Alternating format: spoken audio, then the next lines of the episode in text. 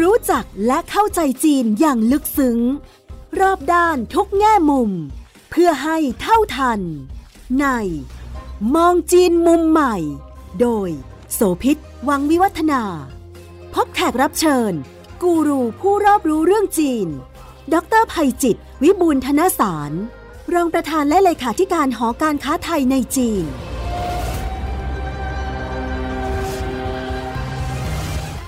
สวัสดีค่ะ ช่วงต้นเดือนสิงหาคมที่ผ่านมาข่าวใหญ่ที่เกิดขึ้น เชื่อมโยงกับเรื่องของจีนก็คือกรณีที่นักท่องเที่ยวถูกล็อกดาวน์ที่ไหหนานหลายหมื่นคนเลยนะคะ ด้วยเหตุเนื่องจากว่าทางการจีนไปพบการติดเชื้อที่ระบาดขึ้นมา จำนวนไม่น้อย โดยเฉพาะการพบโอมิครอนตัวล่าสุดนะคะที่เมืองสัญญาแล้วก็พื้นที่ในบริเวณใกล้เคียงนั้น ก็เลยประกาศล็อกดาวน์กระทันหันค่ะ As COVID cases continue to rise in China, a lockdown has been imposed on the resort city of Sanya. Around 80,000 tourists are stranded in the city after Chinese authorities declared it a COVID hotspot. The restrictions came นัก into ท่อง force เที่ยว on Saturday, เกือบ a กับ day แปด after หมื่น two คนหรือกว่านั้น hundred ด้วยเนี่ยนะคะ ก็ถูกสั่งกักบริเวณ แล้วก็ห้ามคนเข้าออกที่เมืองสัญญา ซึ่งก็เป็นเมืองท่องเที่ยวสำคัญของเกาะไหหลำหรือว่าไหห 有 นาน 序流 นะคะ 动，并优化调整中高风险区临时性全域静态管理，全市范围内保 นอก 障 จาก 社 นี้ก็ 会 ยัง 基 มี 本 การ 运行服 ลง 务 พื้นที่ 疫情 เร่ง 防控 ระดม 和 ตรวจ 紧急 เข้ม ผลกระทบที่เกิดขึ้นก็คือ ส่วนใหญ่นักท่องเที่ยวที่เป็นชาวจีนเนี่ยนะคะก็จัดการอะไรไม่ถูกเลย เพราะมันกระทันหัน เที่ยวบินรถที่ไปจองทัวร์อะไรต่างๆ ยกเลิกหมด ก็เหมือนกับโดนขังในเมือง แล้วก็มีภาพของนักท่องเที่ยวที่โวยวายที่สนามบิน There's a protest. I think this is because there's been 11 staff that have been tested positive for COVID. So เรื่อง people ของ want การ to จัด move การ out หา this ที่พักไม่ hotel. ได้โรงแรมเต็มแล้วก็ลำบากมากทีเดียวค่ะ อันนี้เป็นหนึ่งในภาพที่เกิดขึ้นนะคะถัดจากนั้นไม่กี่วันมาเนี่ยก็มีข่าวคราวฮ่องกงผ่อนคลายมาตรการ ที่จะกักตัวผู้ที่เดินทางนะคะอยู่ในโรงแรมเนี่ยลดลงจาก 7 วันเหลือ 3 วัน แล้วทางเซี่ยงไฮ้เองก็ผ่อนคลายเรื่องของการคุมเข้มเกี่ยวกับสถานการณ์โควิด ผู้ที่เดินทางมาจากมาเก๊าเป็นต้น ภาพของมาตรการการจัดการของโควิด ที่ทางรัฐบาลจีนดำเนินการเนี่ยนะคะ มันก็มีหลายฉากที่ทำให้เห็นว่าสถานการณ์โควิดนั้นยังไม่ถูกควบคุมได้ เบ็ดเสร็จเด็ดขาด แล้วก็โควิดเป็นศูนย์ เหมือนอย่างที่ทางการจีนเนี่ยมีความคาดหวังและอยากจะให้เห็น เรื่องนี้ส่งผลกระทบอย่างมากต่ออุตสาหกรรมการท่องเที่ยว และความพยายามในการจะฟื้นฟูเศรษฐกิจภายในประเทศของทางการจีนเอง และผนวกซ้ำกับความเคลื่อนไหวทางการเมืองระหว่างประเทศล่าสุดนะคะ ที่น่าจับจ้องมองไปที่อุตสาหกรรมการท่องเที่ยว ก็คือการไปเยือนไต้หวัน ของนางแนนซี่เพโลซีประธานสภาผู้แทนราษฎรของสหรัฐ ที่ทำให้ทั่วโลกหันกลับมาจับจ้องมอง ความคุกกรุ่น แล้วก็ปมประเด็นความขัดแย้ง ระหว่างสหรัฐอเมริกากับจีนรวมทั้งไต้หวันด้วยจำนวนนักท่องเที่ยวของคนจีนที่เดินทางไปที่ไต้หวัน ถือเป็นกลุ่มเป้าหมายใหญ่ของไต้หวันเลยทีเดียว แล้วก็อุตสาหกรรมการท่องเที่ยวก็สร้างรายได้ ถึงประมาณหนึ่งในสามของทางด้านการท่องเที่ยว ในไต้หวันก็มาจากทางฝั่งจีนนี้ ไม่นับเรื่องของเศรษฐกิจการค้า การลงทุนแล้วก็ความร่วมมือในรูปแบบอื่น ๆ ที่ไต้หวันจะได้ประโยชน์จากจีนนะคะพอมีปัญหาความบาดหมางกันเรื่องนี้เกิดขึ้น นั่นหมายความว่า ก้อนของนักท่องเที่ยวจีน ก้อนโต ก็อาจจะไม่ได้เดินทางไปไต้หวัน หรือแม้กระทั่งกลุ่มนักท่องเที่ยวไต้หวันที่จะเดินทางไปจีนเองเนี่ยอาจจะพบกับอุปสรรคติดขัด อันเหตุสืบเนื่องมาจากความขัดแย้งทางการเมือง วันนี้มองจีนมุมใหม่ก็เลยอยากจะมาคุยกันถึงเรื่องของอุตสาหกรรมการท่องเที่ยว ที่เป็นกลุ่มนักท่องเที่ยวชาวจีนค่ะ และอยากจะมาดูกันนะคะว่าโฉมหน้าของการท่องเที่ยวของชาวจีนเนี่ยจะเปลี่ยนแปลงไปจากเดิมมากน้อยขนาดไหน ใน 2 กรณีคือ ท่ามกลางสถานการณ์โควิดที่ยังเดินหน้าแบบนี้นะคะ แล้วก็หลังจากที่โควิดคลี่คลายลงไปแล้ว รวมทั้งการมองโอกาสของอุตสาหกรรมการท่องเที่ยวไทย ที่จะเชื่อมโยงกับประเด็นของคนจีนด้วย วันนี้เราจะคุยกันค่ะ ดรภัยจิตวิบูลย์ธนสาร รองประธานและเลขาธิการหอการค้า ไทยในจีนจะคุยกับคุณผู้ฟังนะคะ สวัสดีครับ สวัสดีแฟนๆรายการทุกท่านด้วยครับ เกริ่นตอนต้นเชื่อมโยงหลายประเด็นเลยทีเดียวค่ะ แต่วันนี้ขอโฟกัสเป็นพิเศษเรื่องสถานการณ์การท่องเที่ยวของจีนมันจะพลิกโฉมไปยังไง ภายใต้โควิด แล้วก็เลยไปถึงภาพอนาคตด้วย ในเมืองจีนตอนนี้มีทั้งจุดที่เข้มงวดจุดที่ผ่อนคลายสถานการณ์เป็นยังไงบ้างคะ จุดที่เข้มงวดคือระบบเขาเนี่ยยังยังเป็นนโยบายโควิดเป็นศูนย์ที่เป็นพลวัตคือมันก็มีวิวัฒน์มาจากตั้งแต่ 2 ปีที่แล้วนะก็ค่อยๆคลายตัวมาเรื่อยๆเริ่มจากล็อกดาวน์ระดับเมือง ก็เดี๋ยวนี้ก็จะล็อกดาวน์ระดับชุมชนนะครับจากเดิมถ้าคนนอกพื้นที่คนต่างประเทศเดินทางเข้าไป เราก็เห็นการล็อกดาวน์การกักตัวประมาณ 14 วันสถานการณ์ความเสี่ยงสูงขึ้นมาก็บวก 7 สูงสูงขึ้นไปอีกหน่อยก็บวกอีก 7 อะไรอย่างนี้เป็นต้น ช่วงหลังเนี่ยจีนเริ่มผ่อนคลาย โดยเฉพาะยิ่งในช่วง2อสเดือนที่ผ่านมาเนี่ยอีกระลอกหนึ่งหลังจากที่มีการระบาดครั้งใหญ่ที่เซี่ยงไฮ้เนี่ยตอนนี้เขาเริ่มลดจาก 14 ลงเหลือ 10 ลงเหลือ 7 ล่าสุดในฝั่งฮ่องกงเนี่ยก็มีการกักตัวเหลือแค่ 3 วันจนกระทั่งมาถึงวันที่ 8 สิงหาคมที่ผ่านมาเนี่ยมีข่าวดีเพิ่มขึ้นไปอีก ตรงที่เซี่ยงไฮ้เนี่ยเป็นเมืองนำร่องที่เปิดให้คนจีนที่อยู่ ต้องบอกว่านักท่องเที่ยวที่อยู่นอกจีนแผ่นดินใหญ่ก็คือกรณีนี้ก็อย่างเช่นฮ่องกงมาเก๊าอะไรเงี้ยสามารถเดินทางเข้ามาที่เซี่ยงไฮ้โดยไม่ต้องกักตัวนะครับจากเดิมที่ลดจาก 7 เหลือ 3 อะไรที่เราคุยกันไปก่อนหน้านี้เนี่ยตอนนี้ไม่ต้องกักตัวเลย แต่ทั้งนี้เนี่ยขอให้มีการตรวจ RT-PCR ผมคิดว่าอันนี้ก็เป็นทิศทางแนวโน้มของสัญญาณที่ดี อีกส่วนหนึ่งว่าจีนเริ่มผ่อนคลาย เริ่มปรับนโยบาย และก็มาตรการในการกำกับควบคุม เกี่ยวกับการกักตัว คนที่เดินทางข้ามเขตข้ามพื้นที่มากขึ้น และนี่ก็เป็นครั้งแรกที่คนนอกจีนแผ่นดินใหญ่ ที่รัฐบาลจีนเนี่ยเปิดให้เข้ามา โดยไม่ต้องกักตัวภายใต้เงื่อนไขที่กำหนดครับสถานการณ์ที่เกาะไหหลำเป็นยังไงคะเพราะที่นั่นวุ่นวายพอสมควรทีเดียวในการที่ล็อกแบบปุบปับมากค่ะ ช่วงต้นเดือนที่ผ่านมา ของไหหลำเนี่ยต้องบอกว่า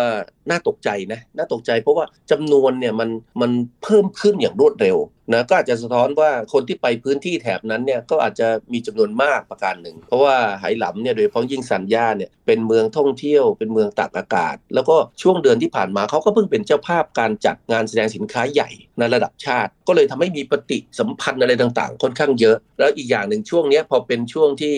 อากาศอบอุ่น ก็อาจจะทำให้คนเนี่ยกาดตกไปบ้าง พอมีการติดเชื้อเนี่ยมันก็เลยแพร่ในวงกว้าง ก็พูดกันเรื่องตัวเลขเป็นหมื่นคน ที่นักท่องเที่ยวนอกพื้นที่เนี่ยถูกกักตัวเพื่อตรวจสอบ RT-PCR แล้วหลังจากนั้นก็เริ่มมีการกักตัวใครที่อยู่พื้นที่ใครจะเข้าโรงพยาบาล พอเขาตรวจสอบได้เรียบร้อยเนี่ยคือระบบของเขาดีนะเขาใช้เวลา2องสาวันเขาก็ตรวจพรึบลงพื้นที่ได้หมด พอมีการกักพื้นที่ได้ ตอนนี้รัฐบาลจีนก็ไม่อยากให้แหล่งท่องเที่ยวใหญ่ของเขาโดยเฉพาะยิ่งเมืองตักอากาศใหญ่อย่างซันย่าเนี่ยได้รับผลกระทบ เพราะว่าไหหลำนี่ปกติก็เป็นเมืองที่มีมีเศรษฐกิจมีรายได้เฉลี่ยต่อหัวต่ำถ้าเทียบกับหัวเมืองใหญ่ในฝั่งจีนแผ่นดินใหญ่โดยเฉพาะยิ่งด้านด้านซีกตะวันออก ดังนั้นตอนนี้เนี่ยมาตรการเลยเป็น 2 ส่วนคู่ขนานกัน ส่วนหนึ่งก็คือยังคงเปิดให้ไหหลำเป็นแหล่งท่องเที่ยว แต่ รัฐบาลเนี่ยขอความร่วมมือมณฑลต่างๆ เวลาคุณจะส่งนักท่องเที่ยวเข้ามาเที่ยวเนี่ยขอความร่วมมือให้คุณตรวจก่อน ก่อนเดินทางให้ตรวจ เดินทางมาเที่ยวแล้วก็ขอให้ระมัดระวัง อย่าไปในพื้นที่ที่มีความเสี่ยงสูง เช่น เข้าไปในใกล้พื้นที่โรงพยาบาลเข้าไปพบปะผู้คน คืออยากให้อยู่ในลูปในระบบนะของแหล่งท่องเที่ยวที่กำหนด และเมื่อเดินทางท่องเที่ยวเสร็จกลับไปยังมณฑลของคุณไปบ้านเกิดของคุณหรืออะไรก็ตามเนี่ยก็ขอให้ดูแลตัวเอง แล้วก็บอกให้รัฐบาลนะช่วยกำกับด้วยอีกทางหนึ่งกรณีเนี่ยมันเป็นทั้งสองทางก็คือทางไหหลำยังคงเปิดรับเปิดกว้าง แต่ว่าให้มณฑลที่อยู่ฝั่งจีนแผ่นดินใหญ่ ให้ความร่วมมือในการทำงานนะเพื่อจะทำให้เศรษฐกิจเนี่ยมันเดินในมิติด้านการท่องเที่ยวเนี่ยมันเดินมันพัฒนาต่อไปนะครับเพราะเขาคงไม่ไม่อยากเห็นเรียกว่าแหล่งท่องเที่ยวของจีนมันโดยเฉพาะยิ่งอย่างสัญญาเนี่ยนะครับมันหดหายไปเพราะหลายคนก็เรียกร้องอยากจะมาเที่ยวเมืองไทย อยากจะมาพัทยามาภูเก็ต แต่มาไม่ได้ก็ต้องไปสัญญาอย่างเงี้ยระบบก็เลยถูกปรับเป็นแบบนี้ครับ สัญญานั้นถือว่าเป็นแหล่งท่องเที่ยวที่ฮิตลำดับต้นๆ เอาเฉพาะสำหรับนักท่องเที่ยวชาวจีนเอง ถ้าพูดถึงภายในประเทศนะคะ เพราะคนทางเหนือเนี่ยอยากมาเจอทะเลก็ในแง่ของค่าใช้จ่ายก็ถือว่าถูกสุดและถ้าเทียบกับเรื่องของการเดินทางออกมาต่างประเทศนะคะ แต่ว่าค่าครองชีพที่นั่นก็สูงพอสมควร แล้วก็พื้นที่นี้เป็นพื้นที่ซึ่งถูกวางหมุดเป้าหมายโดยรัฐบาลจีนในทางยุทธศาสตร์อยู่ 2 ส่วน ส่วนหนึ่งก็คือโปรโมทเป็นฮับแหล่งของการท่องเที่ยวกับส่วนที่ 2 คือเรื่องของการศึกษา ซึ่งเราก็เคยเอามาคุยในรายการกับอาจารย์ด้วยนะคะ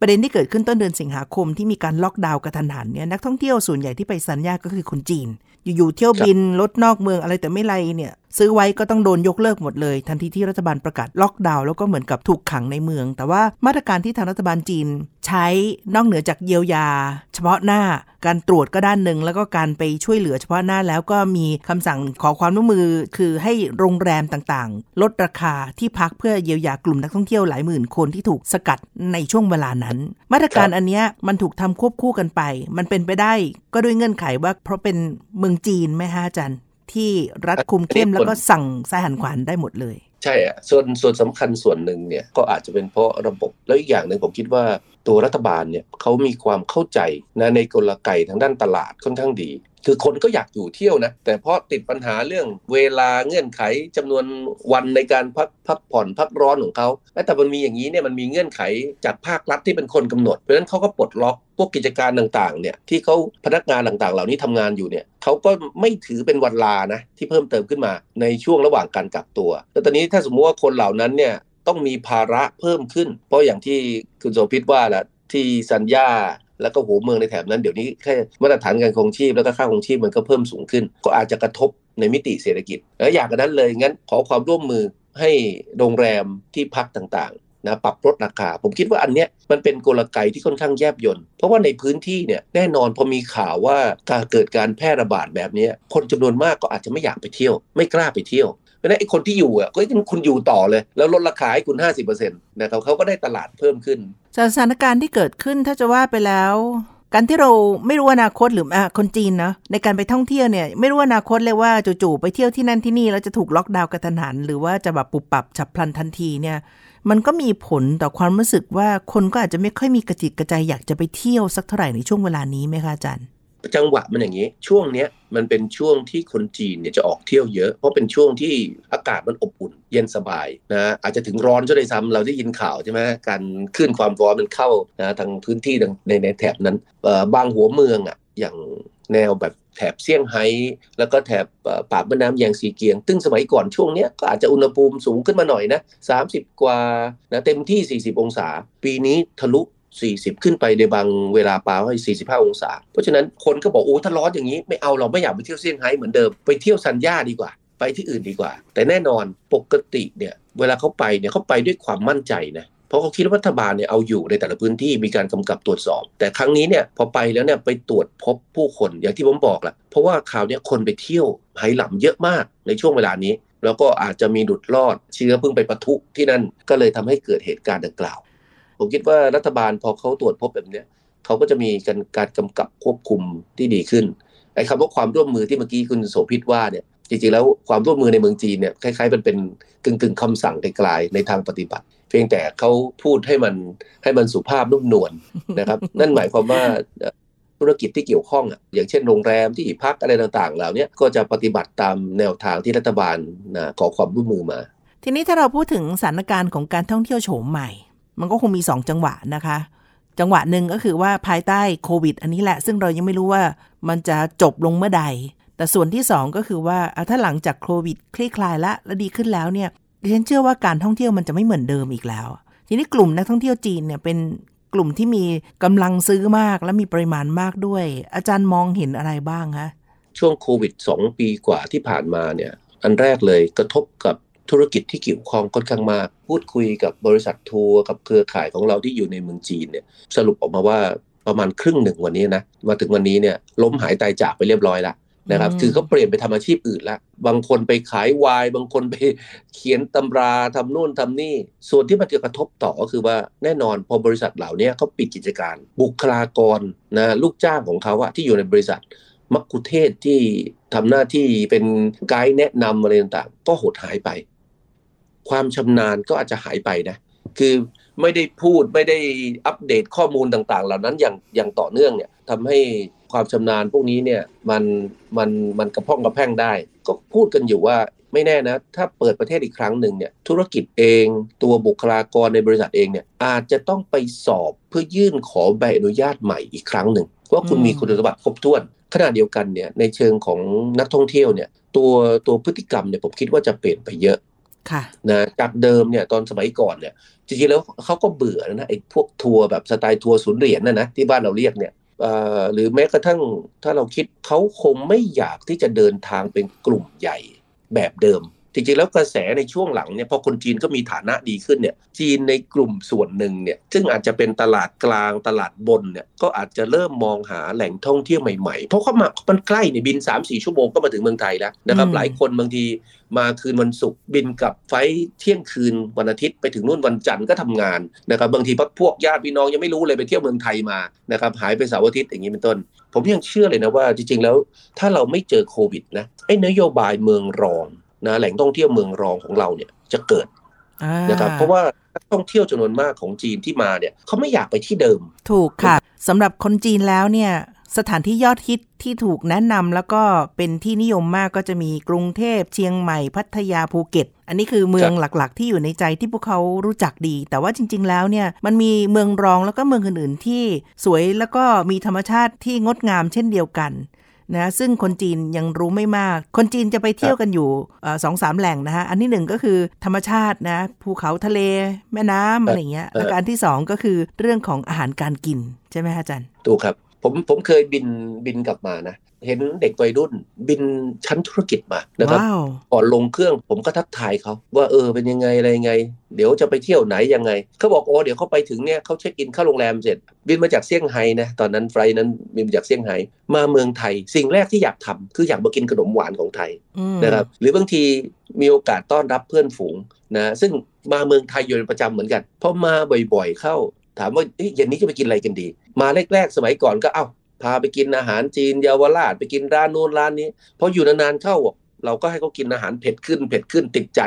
บอกอย่างนี้ได้ไหมขอไปกินสุกี้อะที่ที่นั่นแหะบอกไม่ต้องเกรงใจเลยนะร้านอย่างเงี้ยเขาบอกมันมีอารมณ์ของความเป็นครอบครัว แล้วเขาชอบมากเลยอ่ค่ะได้ทานอาหารรสชาติเผ็ดๆอะไรอย่างเงี้ยเป็นต้นอืมเนี่ยมันมันเป็นเสน่ห์ นะของของประเทศไทย อย่างที่คุณโสภิตว่าเรื่องอาหารเรื่องใหญ่ แล้วพอเขาบอกว่าทานอาหารเสร็จนะ มีขนมหวานเสร็จมีผลไม้ตบหน่อยนะครับบางคนบอกทุเรียน บางคนบอกจะต้องทานผลไม้นู่นผลไม้นี้แค่เนี้ยเขาก็มีความสุขละในการมาเมืองไทยข้าวเหนียวมะม่วงที่เป็นใช่สัญลักษใช่ณ์ ดิฉันมีข้อมูลไม่ได้ใหม่มากนัก แต่พอจะเห็นแนวโน้ม แล้วก็ความสนอกสนใจของนักท่องเที่ยวจีนนะคะ คือมองเรื่องของสตังค์ในกระเป๋า มองเรื่องความสะดวกในการเดินทางและอื่นๆเนี่ยเขาก็จะมีการสำรวจอ่าอันดับแรกก็คือว่าถ้าคนทางเหนืออยากจะมาทางใต้ คนที่อยู่กับความหนาวก็อยากจะมาเจออากาศอุ่น แสงแดดทะเลแล้วก็เออการไปเล่นน้ำเนี่ยนะคะก็จะมีพื้นที่ยอดนิยมคือซานย่าอย่างที่บอกว่าเป็นพื้นที่นำร่อง แต่ว่าพอขยายมาถึงอาเซียนเนี่ยก็จะพบว่ามี 3-4 ประเทศ ซึ่งแน่นอนว่าไทยติดอยู่ในอันดับต้นๆนะคะก็จะเป็นพวกกลุ่มหมู่เกาะ อย่างเช่น ฟิลิปปินส์หรือมาเลเซีย ซึ่งมาเลเซียเนี่ยเขามีข้อได้เปรียบเรื่องของการใช้ภาษา แต่แต่ก่อนจะไปถึงอาเซียนก็คือไต้หวันกับฮ่องกง อันนี้สะดวกง่ายใกล้ ราคาถูกแล้วก็ไม่มีปัญหาเรื่องของการพูดคุย เพราะใช้ภาษาจีนได้ด้วย มันก็จะมีขยับวงแบบเนี้ยค่ะ แล้วก็คนที่มีสตังค์เยอะหน่อย มีเงินในกระเป๋ามากขึ้นอีกนิดนึง มีเวลาที่มันจะเดินทางได้ยาวขึ้น ก็จะไปฝั่งของยุโรปฝั่งอเมริกา แม้กระทั่งแอฟริกาด้วย แล้วพฤติกรรมของการเดินทางก็คือคนยุคใหม่ พอมีอินเทอร์เน็ตปั๊บเรื่องของการพูดภาษาอังกฤษไม่คล่องนัก แม้กระทั่งเข้ามาเมืองไทยพูดไทยไม่ได้เนี่ยเขาก็ไม่ห่วงเลยเขาจ่ายเงินออนไลน์ได้เขามีเครื่องแปลภาษา แล้วเขาสามารถจองทุกอย่างทั้งตั๋วเครื่องบิน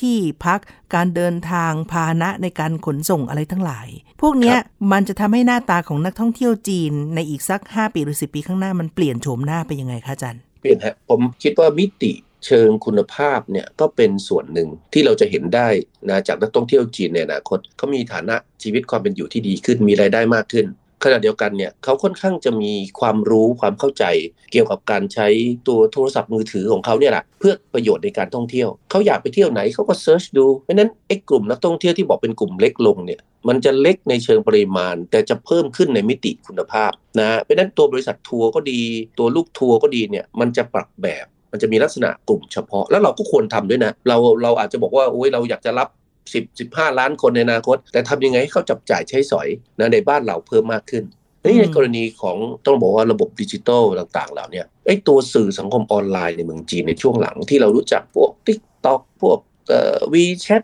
อะไรต่างๆนะหรือแม้กระทั่งแพลตฟอร์มต่างๆ พวก Ctrip พวกอะไรพวกนี้นะมีพลังมาก แล้วก็มีอำนาจในการต่อรองเพิ่มสูงขึ้น จนกระทั่งแม้กระทั่งบริษัททัวร์นะบอกว่าวันเนี้ย เขาไม่ได้แข่งกับบริษัททัวร์ด้วยกันเองเท่าไหร่นะ สิ่งที่เขาแข่งคือเขาแข่งกับแพลตฟอร์มต่างๆ ที่มากับโลกออนไลน์ แรกๆก็มาเอาเขาเป็น partner จับมือกัน นานๆเข้าเนี่ยเขาก็เอาระบบเทคโนโลยีต่างๆ มาศึกษามาวิเคราะห์หมดเขารู้หมดนะต้นทุนจุดแข็งจุดอ่อนยังไง ของบริษัททัวร์ของ partner แล้วเขาก็ไปลิงก์จับมือตรง สังเกตไหมฮะนักท่องเที่ยวจีนในยุคหลังเนี่ย กลุ่มที่ค่อนข้างจะ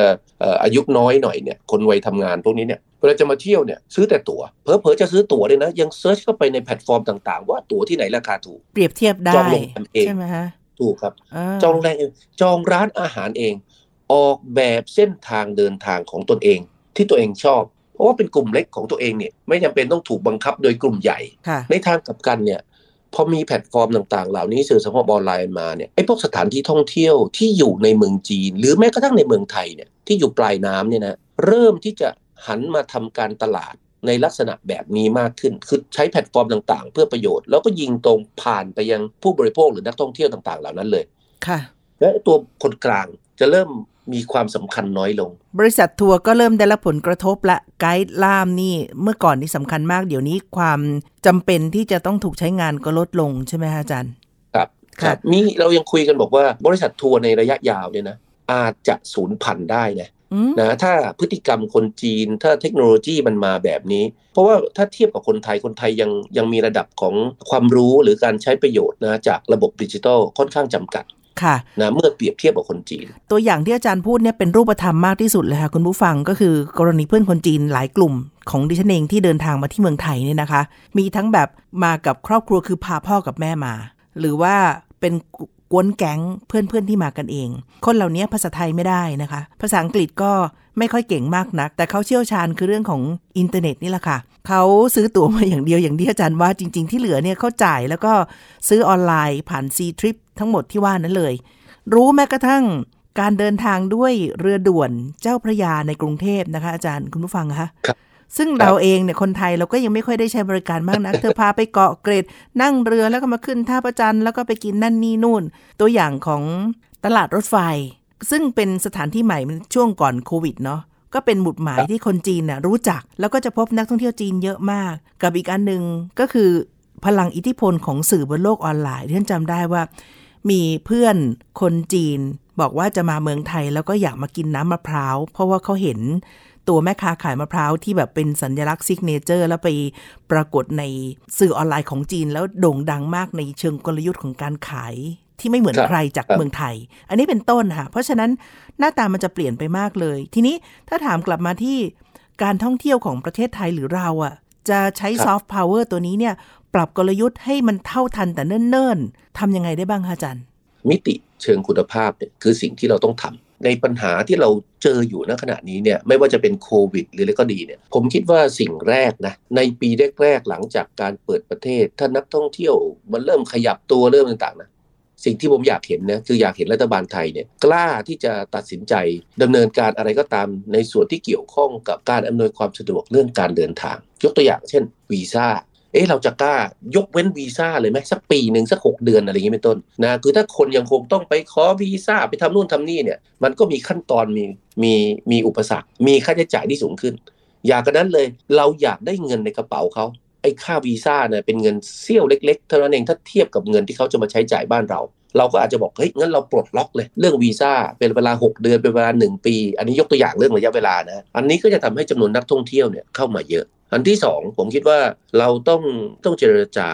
กับรัฐบาลจีน ของเงื่อนไขคล้ายๆที่เมื่อเมื่อสักครู่ที่เราคุยกัน บินเข้าออกแล้วเนี่ยไม่ต้องกักตัว แต่โอเค จะให้ตรวจ rt pcr หรืออะไรก็ตามเนี่ยนะล่วงหน้านะกี่ครั้งเป็นเวลาก่อนหรือหลังเดินทาง อันนี้ก็ว่ากัน แต่ขอให้กับประเทศไทย เพื่อที่ว่าเวลาเขาเดินทางกลับจากเมืองไทย ไปยังหัวเมืองต่างๆ ที่เขาเดินทางมาเนี่ยได้รับการยกเว้นการกักตัว อันนี้มันจะทำให้ต้องบอกว่าอุตสาหกรรมการท่องเที่ยวเนี่ยมันเกิดเป็นรูปธรรมอืมตามธรรมชาติ ไม่อย่างนั้นเนี่ยถ้าคนบอกว่ากลับไปแล้วต้องไปกักตัวอีก 3 วัน 5 วัน 7 วัน ไอ้นั่นก็คือระยะเวลาของจำนวนวันพักผ่อนที่ก็อาจจะมีอยู่ ส่วนสำคัญอีกอันหนึ่งที่ผมคิดว่าเมื่อกี้เราเกิดกันไปคือมิติเรื่องคุณภาพ ตอนระยะแรกๆเนี่ยผมคิดว่าจำนวนนักท่องเที่ยวเนี่ยมันจะไม่ใช่แบบจากหมื่นปุ๊บเด้งขึ้นมาเป็น 10 ล้าน เหมือนยุครุ่งเรืองของเรา มันจะค่อยๆไต่ไปเพราะฉะนั้นทำยังไงที่เราจะรับทัวร์รับนักท่องเที่ยวในมิติที่มีคุณภาพสูงขึ้น ให้แต่ละคนมาจับจ่ายใช้สอยในบ้านเราเพิ่มมากขึ้น เพราะฉะนั้นการยกระดับบริการโรงแรม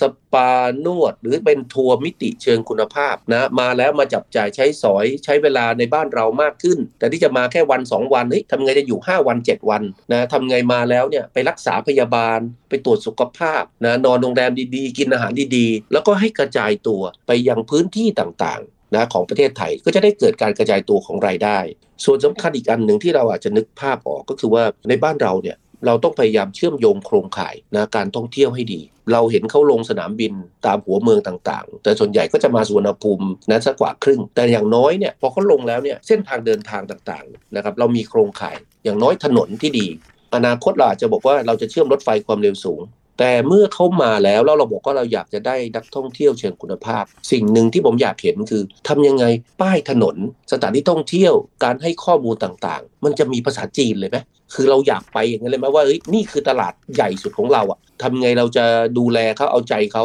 ให้เขาเห็นว่าเขาสามารถที่จะเปิดหน้าจอวิเตอร์แล้วก็มาเที่ยวบ้านเราได้อย่างสะดวกคล่องตัวนะผมคิดว่าอันนี้เราถ้าเรามีตั้งแต่สนามบินเลยนะ มีภาษาจีนนะตามเส้นทางหลัก ตามสถานที่ท่องเที่ยวสำคัญ อันนี้ก็จะทำให้นักท่องเที่ยวเนี่ยผมคิดว่าเป็นมิติของนักท่องเที่ยวเชิงคุณภาพในสัดส่วนที่สูงขึ้น ตอนนี้ที่สนามบินก็มีภาษาจีนประกาศอยู่นะคะระดับหนึ่งแล้วนะคะ นอกเหนือจากในส่วนของการอำนวยความสะดวกของทางภาครัฐ แล้วก็หน่วยงานการท่องเที่ยวที่รับผิดชอบแล้ว พอมาถึงผู้ประกอบการล่ะคะมันควรต้องพัฒนาตัวเองในทักษะด้านไหน เทคโนโลยีแบบไหนเพื่อให้รองรับกับพฤติกรรมการท่องเที่ยว ซึ่งไม่ใช่เฉพาะแค่นักท่องเที่ยวจีนนะ แต่ ทั่วโลกที่มันกำลังเปลี่ยนโฉมไปค่ะอาจารย์ที่เมื่อกี้ผมบอกว่าเราต้องยกระดับคุณภาพของการท่องเที่ยวเราเนี่ยนะอันเนี้ยจะไปคาบเกี่ยวกับประเด็นที่คุณโสภิตว่า ผู้ประกอบการเองเนี่ยผมคิดว่าต่อไปในอนาคตเนี่ยนะมันจะเป็นถ้าไม่ใหญ่เลยก็เล็กไปเลยนึกภาพไหมฮะไอ้พวกกลางๆเนี่ยจะผมว่าจะมีจำนวนน้อยลง เพราะว่า โครงสร้างของนักท่องเที่ยวเนี่ยต่อไปมันจะมันจะเป็นนักท่องเที่ยวมิติเชิงคุณภาพมากขึ้น มาเที่ยวเองมากขึ้น เพราะฉะนั้นถ้าคุณสายป่านไม่ยาวพอ ไม่ใหญ่พอไอ้ที่คุณจะไปมีอำนาจต่อรองได้ส่วนลดจากโรงแรมจากร้านอาหารนะเยอะๆเหมือนสมัยก่อนเนี่ยจะทำยากละเพราะฉะนั้นถ้าสมมติว่าเราได้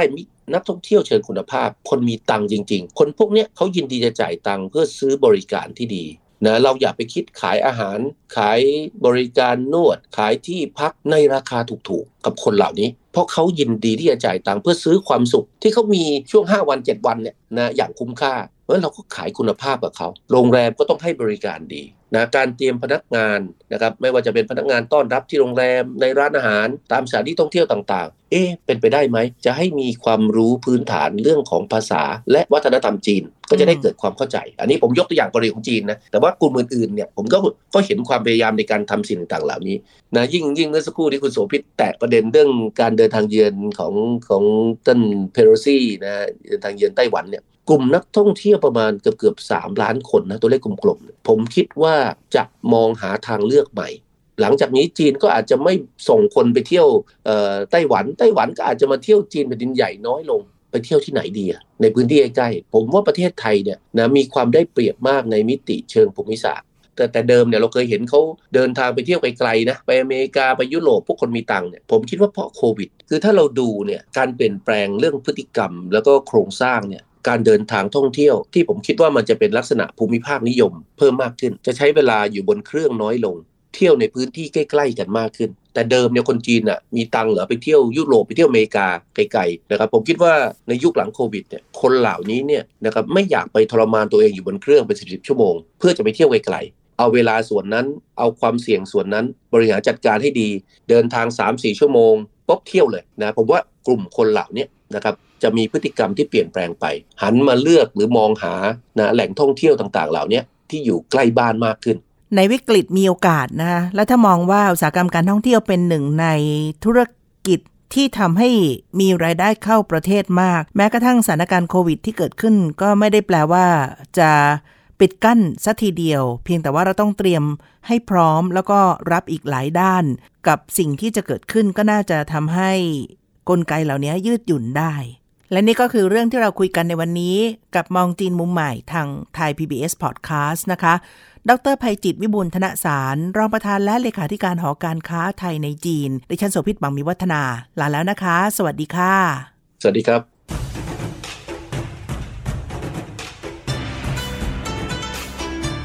ติดตามฟังรายการ มองจีนมุมใหม่ ได้ทางเว็บไซต์และแอปพลิเคชัน